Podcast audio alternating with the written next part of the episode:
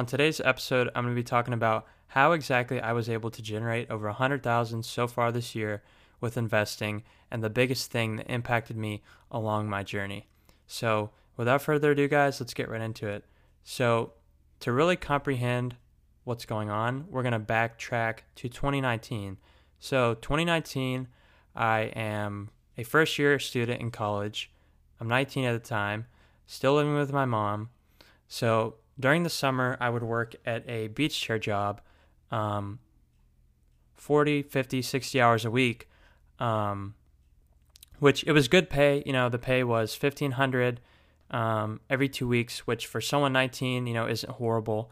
But it was just so much work. I was so exhausted all the time.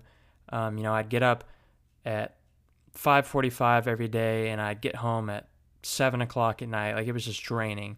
So the summer's over. I had finished work, and one of our good friends, David and Cindy, old family friends of ours, invite us to Thanksgiving for that year, right? So David is a very successful entrepreneur that actually ended up selling his company to Lowe's for $450 million and had retired on that money, very recently retired. So we're, you know, at his house for Thanksgiving, right? And, you know, eating whatever, got finished eating. So me and David go outside to his balcony. So his condo is right by my mom's house on the beach. So we're just looking at the beach, the waves, everything like that, just kind of chatting it up. And I was like, David, you know, I've been working this job doing beach chairs the past few years. And, you know, I just hate it. Like, the thought of doing this for the rest of my life, you know, not specifically beach chairs, but just some job that is draining me, that I'm putting so much time into, that, you know, I'm getting this paycheck or whatever, but I'm not really furthering myself. I'm not becoming a better person. I'm not, you know, growing. I'm just kind of doing this work for a paycheck. And I was like, would you want to be my mentor?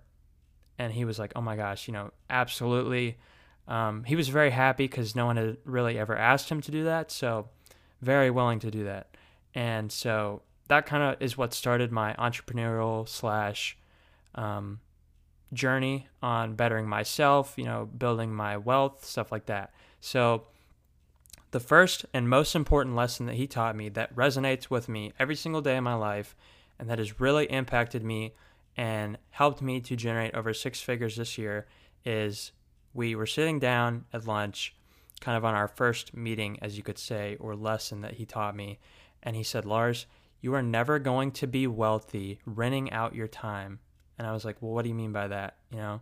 And he was like, well, if you're renting out your time to other people, you're never going to be successful, because to truly build wealth, you have to make money work for you.